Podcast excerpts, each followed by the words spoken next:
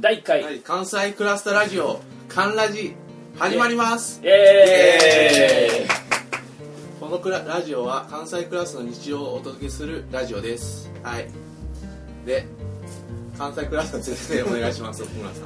えっと、なんか関西クラスターっていうのがあってなんかもともとはその東さんがやってる、えっと、言論友の会の、えっと、会員の、まあ、関西に住んでる人たちが、まあ、有志で始めたあれなんですけど最近なんかそのどんどん規模が大きくなってきていてもう関西クラスターっていう名前がなんだろう固有名がついてしまってる感じの集まりがあるんですけどなんかその、まあ、関西クラスターで、まあ、ラジオを作ろうっていうあれがあってでまあその僕とあとまあ翔平さんとコロンブスさん。でとりあえずまあなんか最初始めていこうみたいな感じですなんだろうなんかそのなんか割とそのコンテンツのはなんか最近読んだ面白かった本とか、まあ、最近のニュースとか、まあ、そういうのをどんどん紹介できたなね。なんかまあとりあえずなんか第1回目だし自己紹介をします？本口さんが。あえー、と私コロンブスと申します、まあ、コロンブスというのはツイッターの ID であのコロンブス20というのがありましてそれでまああの地味にあのコロンブスとあったりなんかこうちょ地味にいろいろ名前がちょこちょこ変わったりはしてるんですけど基本はコロンブスという名前でやっております。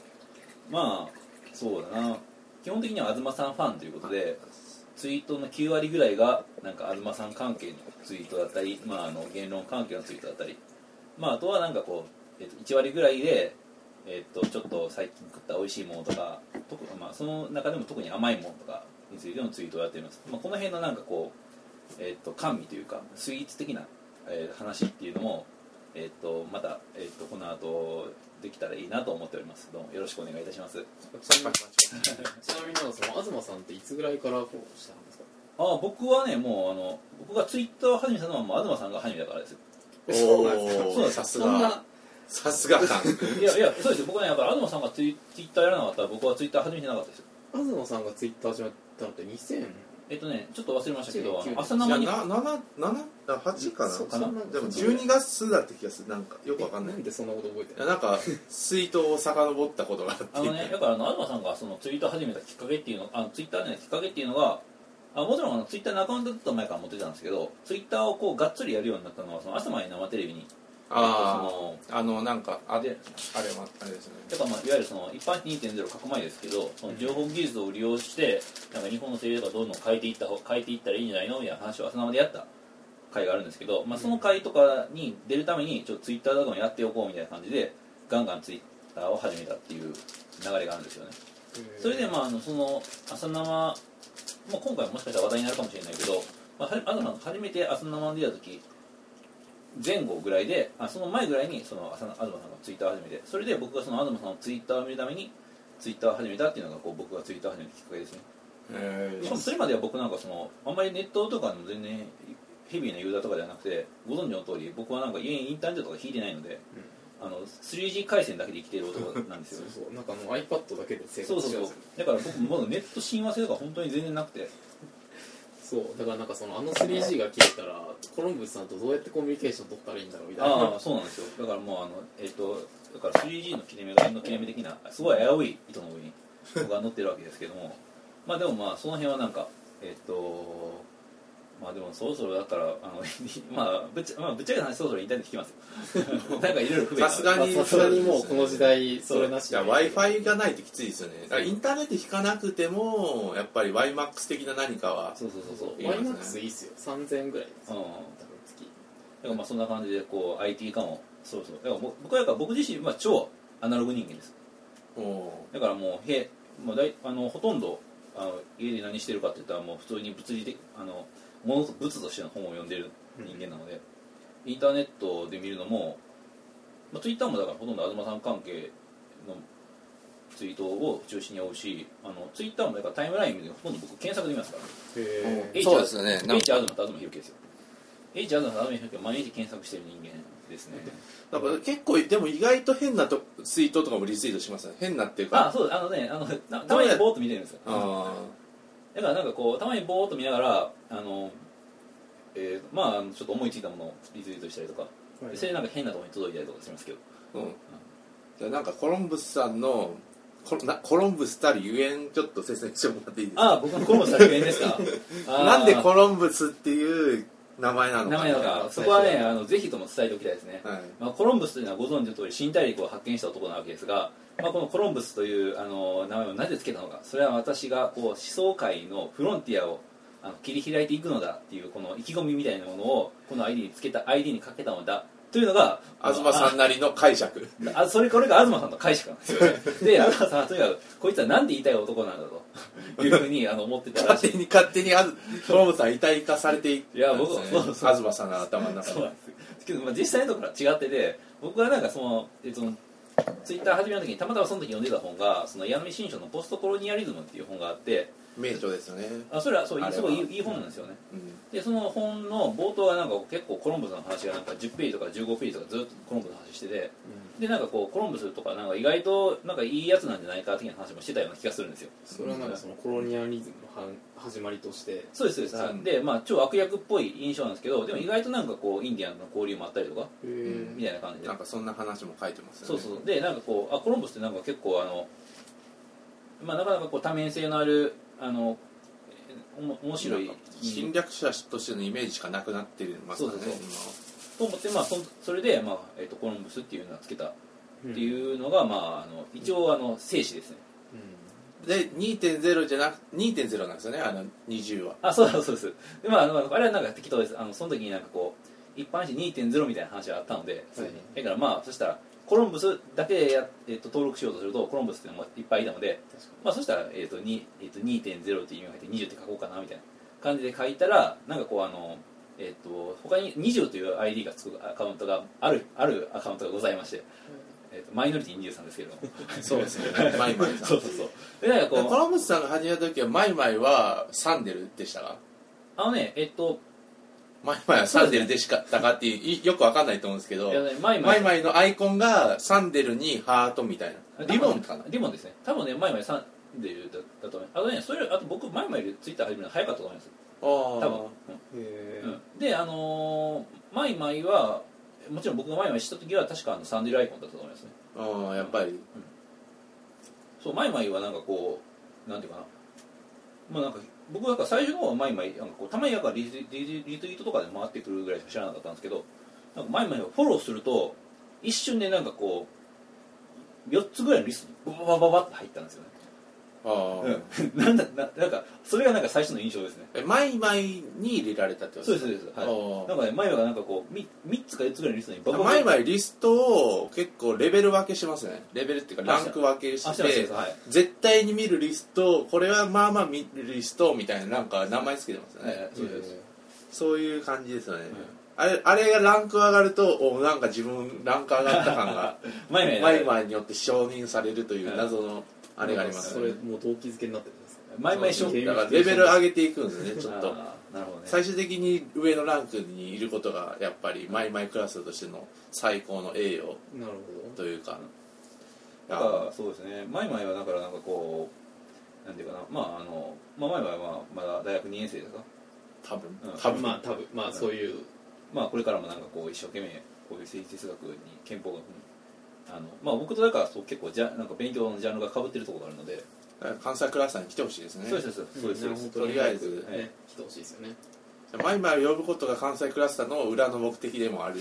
そうですね。まああのここで最初にばらしておくと。そうそうそう。なぜ関西クラスターというものが結成されたのかと。それはなんかこう前々召喚のためのなんかこう。連星魔法だと。そうそうそう。連星人だと。うんだから全ての土地からなんかね人を集めてきたマイマイが召喚されるという。結構だから我々なんかいろんな魔法陣組んでますよね。そうですね。え結構ねこの頃結構魔法陣が完成しやすくなってきたえ感じが。そうそうそうそう。そうそうそう。結構ね巨大な。いろいろな人が京都の大学にそうそうそう。あれ我々の完全に我々の功績ですよね。こうそうなのか。ええ。もう始まる前からもう功績があるみたいな。そうそう。前々にたどるまでになんか結構すごい人たちが召喚できるんじゃないかそうなんかね感じになってこうあの魔法陣のかん魔法陣の形成前に結果が先行してるわけですよ。ああ 確かに。何かが来てると。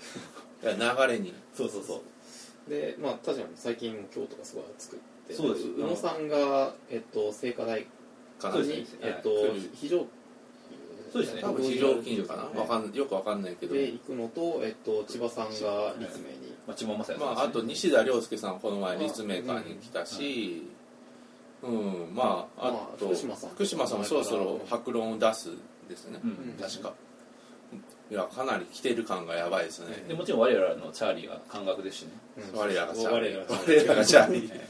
僕らのチャーリーまあこのラジオを始めるきっかけになったのはやっぱりライフの何かが。ライフのだからねライフの影響ってすごい大きいんですよね。そうですね。僕だからあの僕だからあの翔平さんとか奥村さんの話を聞いて、そのライフまたはラジオっていうメディアの強さっていうのを知りましたよ。やっぱり、ううん。んポッドキャストが強いんだと思うんですよね。あのなながらでできるっていうのはやっぱすごい大きいですね。っぱテレビだと占拠されるじゃないですか,、うん。ゲームって本当に絶対ゲームしかできないじゃないですか、はいはい。でまあテレビだとそれがちょっとまあ他のこともできるけどなんか画面にちょっといっちゃうみたいな、だからラジオって一番ながらに向いててなんかツイッターとかにも一番向いてるんですよね、うん。ていう。でなんかかといってなんかそういう非同期のあれだけじゃなくてど同期型のあれでもあるじゃないですか、うん。だからそのちゃんと生。生で聞いてたらその音楽が聴けるみたいな、うん。あれポッドキャストを聞いてるとその間の音楽聴けない、うん。ああそうそうそうそう。だからそれがすごいなんかいつもなんかもどかしいもどかしくってなんかちゃんと生で聴こうって頑張っちゃう、で時々だからライブとかも生で聞くとやっぱりみんなが集まっててうん。面白いみたいな、あユーストあれ面白いですよユーストもねだからなんかそあの音楽流してる間の裏のその打ち合わせとか、うん。じゃあ次僕これ行くんでみたいなのうん。が全部流れててそれはすごい面白い。なんか、ね、僕なんかこうラジオとか改めてこうラジオについてちょっと考えてみたんですけどやっぱりねラジオってなんかすごいコミュニティ感がありますよなんかうん。みんなで聞いてる仲間たちみたいな。だからなんかそのこういうふうに関西クラスターでなんかまあこれからまた話になるかもしれないけどみんなでコミュニティを作っていこうみたいなうん。ものにはラジオって向いてるのかなとはちょっと思いましたね。まあだって結構テレビとかだとなんか録画とかちゃんとして、なんかちゃんと画面を見てなんかやらないといけないけどポッドキャストとかだと通勤とかでも聞けますからね。なるほどね。あれけかなり便利で、うん、うん、うん、やっぱポッドキャストこれからポッドキャストの時代だと。ああ。関西クラスターを判断しました。なるほどね、うそうその時代に一躍乗ると。ん、乗ると。まあてかもう遅い感がやっぱり。いやでもなんかかなりでも来てますよね。だからそのうんキャラクターの話とか多分後でうんはいする。いやキャラクターやばいですやよばいっすよね。このとりあえずかかわいいっすよね。かわいいっていう話がまた後で来るんですけど、えっとじゃあ次自分が自己紹介しよう。コロンブさん自己紹介っていうかもうなんか普通にいろいろあったからえっとまあなんか自分はすごい短くでホエーとグヌーの人です。よろしく。小林翔平です。よろしくお願いします。一応 ID つないできましょう。あ翔平 SHOHEI0308 で0308は完全に誕生日ですよ。なんかそのベタベタな感じがすごい、もうなんかそれで一回ライフのライフのなんか東京であった集まり。で「翔平0308です」って言ったら誰かにライフクルーの誰かになんかやっぱ0308とか言いづらいからやめた方がいいよ的なことを言われた気がするまあなんかそんなこともありつつみたいな。まあなんかねなんか本当に適当につけた感じですよね。でもまあ分かりやすいのかなみたいなまあなんかグヌヌアイコンの人ですとりあえず。まあそれで大体多分通じますようん。ホエーでホエーを広めていきたいです。グヌヌと。っていう感じです。っていう感じツイですッターはいつ始めたんですか？ツイッターは多分2009年の12月とかですね。なんか就活とかでその頃大学3年生就活とかで SNS 活用しなな。んきゃかそうですね。SNS とかいう存在とかをそろそろ知り始めたみたいな。はいはいそして実は自分が東を知ったのはなんか知らないけどとある出版社の入試試験の時に横の友達がちょうど早稲田の友達でなんか東博樹とかいう人が来るらしいよと。誰だそれはと。いやなんかよくなんかそういえばこの前なんかニコ生でそんな人を聞いたことがあったなみたいな感じで。でじゃあとりあえず早稲田の授業に行ってみるかみたいな感じで東を知ったんですよね、翔平さんはもともと早稲田。早稲田でみたいな。で早稲田からまあなんか行ってみるかって言ったらなんかちょうどせその時なんか大学院の先輩が「東博樹知ってる?」みたいな感じでちょうど行ってきてなんかあっとなんかみんなが「東博樹東博樹」って言ってきて「誰なんだろうこの人は」みたいな。っていう感じで知ったみたいな。出版業界だからそういう感じの名前が出ていやじゃあせし大学院の先輩では完全にサッカーの先輩へでえ。でまあなんか大学院でもサッカーの研究をガリガリやっているみたいな人なんでいやなんかこのなんかこ流れに乗って東の授業を行ってみたみたいな、ウェブ文学論とかいう東の授業。うん、それでですよね。それでなんか友の会もその時結成され始めノリで入ってみるかと。ということでなんかこんな感じです。そんその後にはなんか恥やずとかいろいろあったんですけど、そんな感じですよね。なんか今だからその結構翔平さんのなんだろうまあいろいろ本読んでるじゃないですか、うん。なんかああいうのってその東さんに出会ったからそういう方面になったそうですね。全然だって本読まないですかね基本的にまあ本読むって言っても小説は読んでたんですけどなんか批評とかそもそも意味あるのかみたいな人だったんで、はい。その頃までは。いやでもやっぱすごいですよねあの力はみたいな。はいはいはい。そそんな感じですね。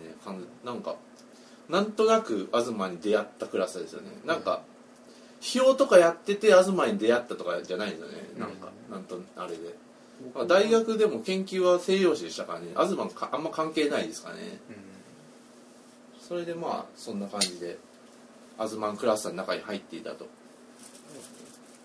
僕もでも割とそんな感じまであそうか次僕の自己紹介すると。ね。奥村さん自己紹介を。えっとなんか奥村です。えっとツイッターのえっと言っていいんですか？はい。それは。それはななんかのあれがあったんじゃないですか？あまあいいんですよね。あそれは別に大丈夫、はい。えーそれは、えっと、ツイッターの ID はパコキャットって言って PACOCAT です。それの由来は何かありますか？由来なんかそういえば初めて聞かれた気がするんですいや由来それだっててか自分はいつか全てのなんかここのアズマンクラスターとかの人に由来を聞きたいですね。そのあなんかなぜ君はその ID に？ID にしたのか。アイコンの由来とかも聞きたいですなんでその意図あるんだろう？あ絶対あるじゃないですかあそれはあります。確かに。ででか僕鏡公彦さんとかもなんでじ実名ですか？みたいな。うん。鏡公彦さんとか。マイマイとかもなんでマイマイなのかみたいな。あななぜマイノリティマイノリティマイうんそうですねいやなんか僕はいやなんかそうもうベタベタなんでなんかそんなにもうバンって感じじゃないんですけどなんかまあ僕小学校の時からあだ名がパコだったんですよ。あははパコ。ああてかであれですよね。うん。奥村さんはあどどあっちなんですか？あえっとなんかもともとなんかてか僕はハーフなんですけどなんか中米とかの出身でうん。でなんかその向こうでずっとパコって呼ばれてて。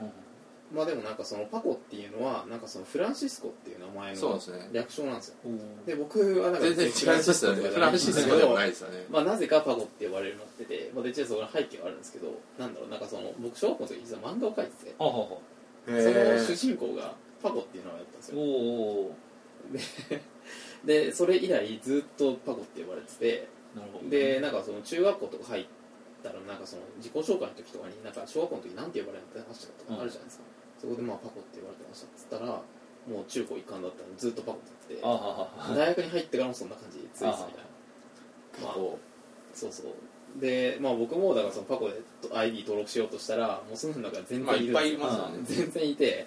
でかといってなんか僕はなんかその誕生日とか入れるのちょっと嫌だなと思ってたから、まあもうキャットで、ね、猫つけようみたいなうん感じですね。ほえほえみたいこういう箱根なんかそういうのがありますよね。やっぱそういうストーリーを聞きたいですよね なんか人はなんでなんかそういうハテナ ID とかもなんか結構考えるわけじゃないですか。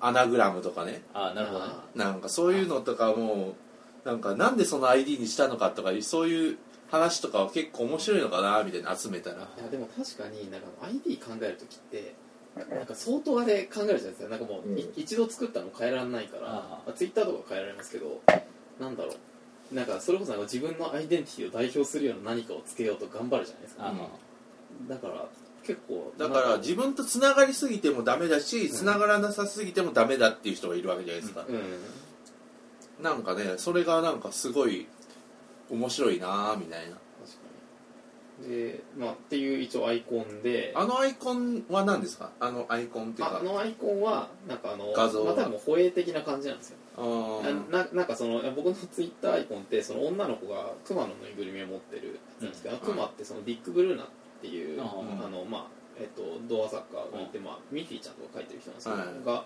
作ってるブラックベアっていう僕の一番好きなキャラクターがあってまあ、そのブラックベアを持ちながらなんか前にこうやってる女の子なんですけど、なんかあのなんだろう。やっぱキャラクターの力ってすごいなと思ってて。やっぱり男のアイコンでガチで勝負できる人ってなかなかいないと思うんですよね。うんななんだろうなんかそのククマとかがアイコンだとなんかそのクマが喋ってるみたいじゃないですか。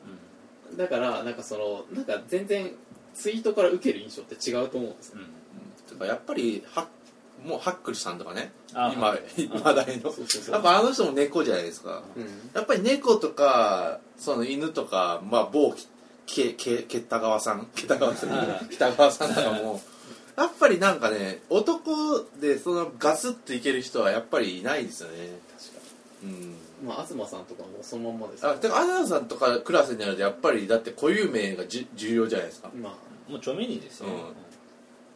そうそうなってくるとだって本を売るために、もうその戦略としてやっぱり必要だってくるかもなみたいな、まあ一昔前まではしおちゃんでしたけどね、うん。あとあああ確かになのでなんかその、まあ、僕のアイコンはちょっとまあメタ的なあれもあってだからなんかなんだろうそのクマが喋ってるだけでつまんないからそれはなんかその僕のクマって女の子が持ってうん。前に差し出してるじゃないですか、はい。だから女の子が喋らしてる感というかすごいあって。あなるほど。ああなんかなんかあのフル感じがフルートじゃないな。すごい好きな フルートもそんな感じだったっけそうだからなんかクマがなんか僕の代わりにつぶやいてくれてるんだけど、でもそのクマはその後ろにいる女の子のコントロール下にあるみたいな。なるほどなるほど。ちょっと複雑な構造ですね。なんか浦沢直樹のプルートを思い出してましたね。あのアイコンありありますよそこに。やっぱりなんかそんなイメージがありますよなるほどね そうそうそう。あちなみになんか今僕の自宅でワインを飲みながら。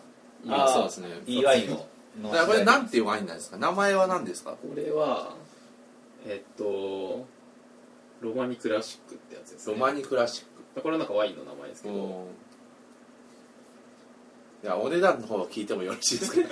それは言わない感じですか？やっぱり。いやまだお値段で言っても調べればググれば分かるググりゃわかるしまあ言うてもなんか2 3 0 0 0円とかそんなんですうんよ。おおあとはモッツァレラチーズをたしなみながら。あそうそうそう。なんかこれはだからそのまあさっきそのなんだろうワイン屋さんになんか聞いてこれおすすめですとかっていう感じで買ってきたやつなんですけどなんかそのに日本ってなんかそのモッツァレラチーズを作るちゃんと作れる人が 4, 4人か5人ぐらいしかいないみたいな。それすごいですよね。4人しかいないっていう、今まで知らなかった。ですよ完全にとかでででもなんかそれ北海道で完全国産でやってる人がいてこれとすごい美味しいんですよね、うん。だから完全うん。なんだろうな何もその塩とか入れてなくて牛乳だけなのに、すごいなんか塩気があるっていうかなんかその味がうん。もうななんんかか凝縮されてる感がある乳製品のあのすごい凝縮された味がされましてますよ、そうなんかバターとかだからチーズとか、ん。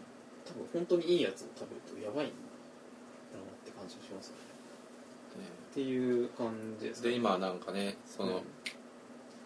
京都の日曜日の昼に 白ワインを白ワインとモッツァレラチーズを飲みながら飲みながらやってなんかグダグダと話していますよね今っていう状況です。いやもうなんかもうぐだぐだやりましょう。なんか、はい。まあ力抜いてなんかまあ別に力まずに行こうぜみたいな。じゃあこの頃の関西クラスターの活動について なんとなく話しますか？そうですね。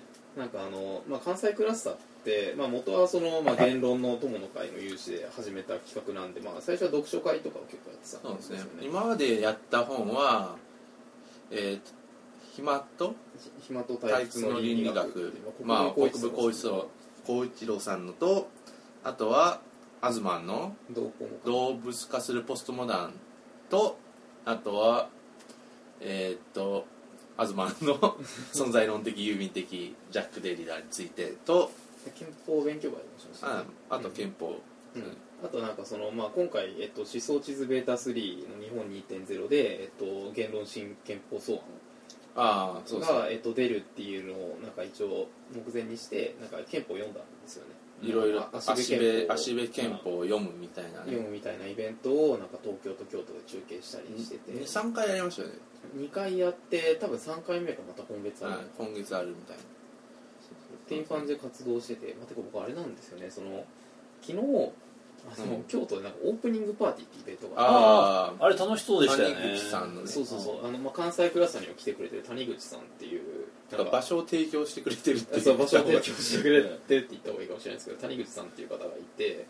でなんかそのがまあ主催してるパーティーなんですけどなんかその今ホームページにその京都を中心に活躍するプレイヤーの未来が詰まったプレゼンテーションしまくるっていう、おうおう。まあ、そういう、まあ、ななんだろう京都で活躍してる人をなんかとりあえず一箇所に集めて、まあ、パーティーするっていう。あれ自分も行こうとは思ったんですけど、はい。なんとなく芸術界隈のそうそう人割とだからそのアートデザイナー系の人がだからそうだから場違い感があって行けなかったんですよねやっぱり。でなんか僕もともとなんかそのアアートクそうですねラスだっていう奥村さんはそっち系もあれだから。だったんで全然行っててでなんかそこで僕スピーカーとして登壇したんですけどうん。プレゼントしてきたんですよ。でそこでなんか関西クラスターの活動とかこれまで僕がやってきた他の活動とかって全部総括したんですけど。ほえ そんなことできるすごい。あやってたんですけど。そんなことをやったんだ。なんかそこでなんか言った話がうん。なんだろう。なんかその割となんかその異分野の人が集まるって最近結構簡単になってきてるじゃないですか、うん。その SNS とかの力使って割まあと某動員の革命とかもあそういう話ですもんね。だからなんかツイッターとかはまあ別に何でもいいんですけどなんかなんだろう全然異業種の人たちが集まって何かなんだなんとなく楽しいみたいな感じって割と作りやすくなってると思うんですけどでもなんか、まあ、僕結構なんかそういうのをたくさんやっててでもなんだろうそのなんか集まって楽しかったよねで終わっちゃうことがすごい多かったんですよね、だからなんかそのプラットフォームを作るだけじゃなくてそのやっぱコンテンツを残していかないとやっぱアウトプットが大事だと。だからなんか勉強会とかするにしてもなんかななんとなくなんかみんなで勉強会して楽しかったよねで終わるんじゃなくてやっぱその勉強会自体をコンテンツ化しないといけないんだろうなってすごい思ってて。それがまあ関西クラスの目標だとそうですね。感じですね。っていう一応僕はポリシーを持って関西クラスター千葉に行っててだからなんかそのうちらの勉強会ってあれじゃないですか。全部郵送でうん。流すし、なんかその勉強で使った資料とかっても全部うん。アーカイブ化してるしなんかあれってだからかなり僕使えると思う。んですよ。そうだから思いますね。ドーポモとかなんか郵便本とか結構やっぱ、まあ、む難しいなと思ってる人とかもなんかとりあえずなんかこの関西クラスの議論とか聞いてから読み直してみようとか、結構なんかそんな感じでなんか使えると思うんですよね。だからあのやっぱすごい参考になるとは思うんですよね。だからあの、うん。動物化するポストマンとかそんなに読み的な、まあ、ああいう思想的な書物っていうのをみんなあの特にあの一人で読んでる人とかっていっぱいいると思うんですよね、うん。アダムさんの本とかってすごい売れてるので。ででも一人で読んでるけどでもこれみんなどういうふうに読んでるのかなっていうのを知りたい人っていっぱいいると思うんですよ、うん。みんなはどういうところを面白いと思って読んでるのかなとかどういうところを強調して読んでるのかとか。そういうのを結構ああいうあの特にああいうところで議論しながら読んでるとみんながこだわりどころが全然人によって違うんですよね、うんてかやっぱり一番わかりやすいのはコロンブスさんと北川さんの対立ですよ。ああ対立ですね。そうそう。あのなんか二人で喧嘩してる時の話が一番わかりやすい。ですね喧嘩っていうかなんかね完全に価値観の違いみたいな。あのね、なんか北川さんと僕っていうのは、まあ、北川さんというのはあれですよね。あの我々あの言論あの言論友の会のなんかこう期待のエースでさまざまな活動をしているあの北川拓也あのルー君のアイコンで有名なルー君っていうのは北川さんの犬なんですけど。まあ、KTGYT えーまあ北川拓也の KY ですね。北川拓也のだからローアルファベットあ母音を抜いた。うん。母音を抜いたやつ、ええ。そうですね。だから KTGWTKY さんですね。ツイッター ID うん。まあ、あの彼とは僕は結構仲良くさせてもらってるんですけど、まあ、あの同い年ですもんね。そうです。あ全く同い年なんですね。32年です。僕も北川さんも。であのえーっとまああの言っ表面上言ってることはなんか全く違うんですけどなんかなんかその議論をする共通の土台ができてるんですよね、ああなるうんほど、だかあ確かにそれはある、なのでなんかこうあの議論してても殴り合いにならないと。ら分かりやすくなんか全く違うからこっちは見てて、ああそうかみたいな。そうそうそう。あれかなり勉強になる。うん。なんかねあれはすごいロールプレイとしてすごいうまいことになってますよ、うん。勝手に勝手に。まああと北川さんというのはすごいこう戦闘的な方なので。ああそうですね。僕はともすれば平和主義なので。あでもあの僕も北川さんの議論っていうのはすごいいいと思っててであの北川たまに会うから北川さんあの谷川さんとかもすごい論争じゃないですか。あれも結構いいと思ってますね。あうん。やっぱなんとなくねやっぱ論争してすることで周りは分かりやすくなりますからねなんか、うんめなんかや立場っていうのを。うん。やっぱなんかた何らかの立場みたいのが分かるとすごい、うん。何その人東が何を言ってるのかも東のポジションとかも分からないとなんかよく分かんなくなってくるじゃないですか。うん。そういうの多分コロンブスが一番コロンブスさんが一番詳しいと思うんですけど。あそう確かにねあの東さんのポロッとした発言とかもすごい考えられた発言だったりすするかもしれないですそうですそうです。それはありますね。うん。なんかあこういうことを狙って言ってるのかなみたいな。そういうのがあるかもしれないですね。うん。あとまああと東さんのその本っていうのがそのやっぱりあのいろんな文脈を考えられて、えー、と考えて出している本なので例えばなんかこう存在論的郵便的だったら例えばなんかこう、まあ、あれは完全にやからそのある種の、まあ、まあ批評空間だったりとか、うんその当時のポストモダニズムの需要のなんかこうまあ文脈を完全に変えるために出すみたいな、えー、と本ですけど、まあ、あれじゃ狭すぎるっていうね動物化ポストなんでねなんかふわっと新種で出したみたいな、まあなんかこういう文脈とかを知ってるとまだちょっと読み方が変わったりとかもしするかもしれないし、うんまあ、なんかそういうのってだからその例えば東さんっていうのを知ってるドコモとかを買って読んでもなんかあんま分かんないじゃないですか、うんだからデータベースなんだみたいな感じになっちゃうから、だからなんかそそういうのってやっぱそのまあいろいろだからその、まあ、星座とかじゃないけどなんかいろんなものをなんかつなげられてる人の話っていうのはやっぱすごい大事だなと思っててだから、まあ、コロンブスさんとか北川さんとか、まあ、いろんな、まあ、翔平さんとかも含めていろんなところにつなげていくじゃないですか。うんだからなんかそれをどんどん見せるっていうのはすごいコンテンツとして大事なのかなやっぱりやっぱりなんかいまだにアズマンでだから存在論的郵便的でなんでドボコンを出したんだって怒る人がいるわけじゃないですか。あありますよね。はい。そういう批判とかをちょっとなんかねいやそうはちそれはなんかちょっと違うんだよみたいなことをうんなんかね言っていきたいですよねちょっとずつ。まあそうですね。でね、まあ、あとこれなんかちょっとだけ複雑な話をするとだからこれはもうなんかこう開かれてるってどういうことかみたいな話にもなるんですよね。うん、うんだからなんかこうだからまあそれこそあの動物ポストモダンってすごいあのけあの簡易な文文脈簡易な文章で、うん。えー、と読みやすい本ですけどだから開かれてるのかみたいな。なんかこうむしろ特定の文脈に載せて特定の内容のことを書いた方が開かれてるみたいなことがあり得るのではないかみたいなことは考えたりしますね、うん。でまあその辺はなんかちょっとぼーっと考えてるだけですけどっていう感じで、まあ、読書会ををやりつつやっててまあでもなんかまあそういうだ中からだからその開かれ閉じちゃった意味ないので、読書会ってなんかすごい真面目に読書会をやっていたりするので人がだんだんなんか少ななんかか固定メンバーとかになっちゃうと面白くないっていうことを思いつ、思ったので、まあ、この前はバーベキューとかしましたね。そうですね。いやだからなんかななんだろういやてかこれ別になんかその関西クラスターに限らずもどどのグループでもそうだと思うんですけどなんか最初はなんなんとなく面白いなって思ってわらわら集まった人たちがいてでもなんかそれがやっぱどんどんなんかその活動を継続するにつれてなんかその先鋭化してくるっていうかああります固定メンバー化してきて要するにだから、うん。あれですよね。なんかこのメンバーが思っていることだけが真実だって思っちゃったらダメなんですよね、なんかだからみんなが仲間になって仲間内でおそれすごいみ仲間が褒め合い出したら、そのなんかコミュニティはダメになりますよね。だからなんかあの日本2.0でも最初に秋葉原の話があったじゃないですか、うん。あれもだから割とすごい共感できて要するにそのオタクのコミュニティってそうやって作られていくじゃないですか。でどんどんうん。ハイコンテキストになってきてなんかもはやなんかその1年ぐらい経つとその新参者が入れなくなるみたいな,、なんかそのテンプレ読むみたいな話になってくるじゃないですか、だからまずこれ読んでから入ってこいみたいなね。そうそうそう。だからなんかそこら辺の敷居をなんか圧倒的に低くしたくってだからなんか一応なんかそのまあ言論友の会からスタートした会ではあるんですけど結構その友の会じゃない人とかもうん読書会とかには参加してて、てかまあ某柑橘さんとか違いますからね。そうそう。で関係さんだ我々のメインメンバーですからね。から全然なんかもうなんだろうとりあえず興味持った人は誰でも来てみたいな。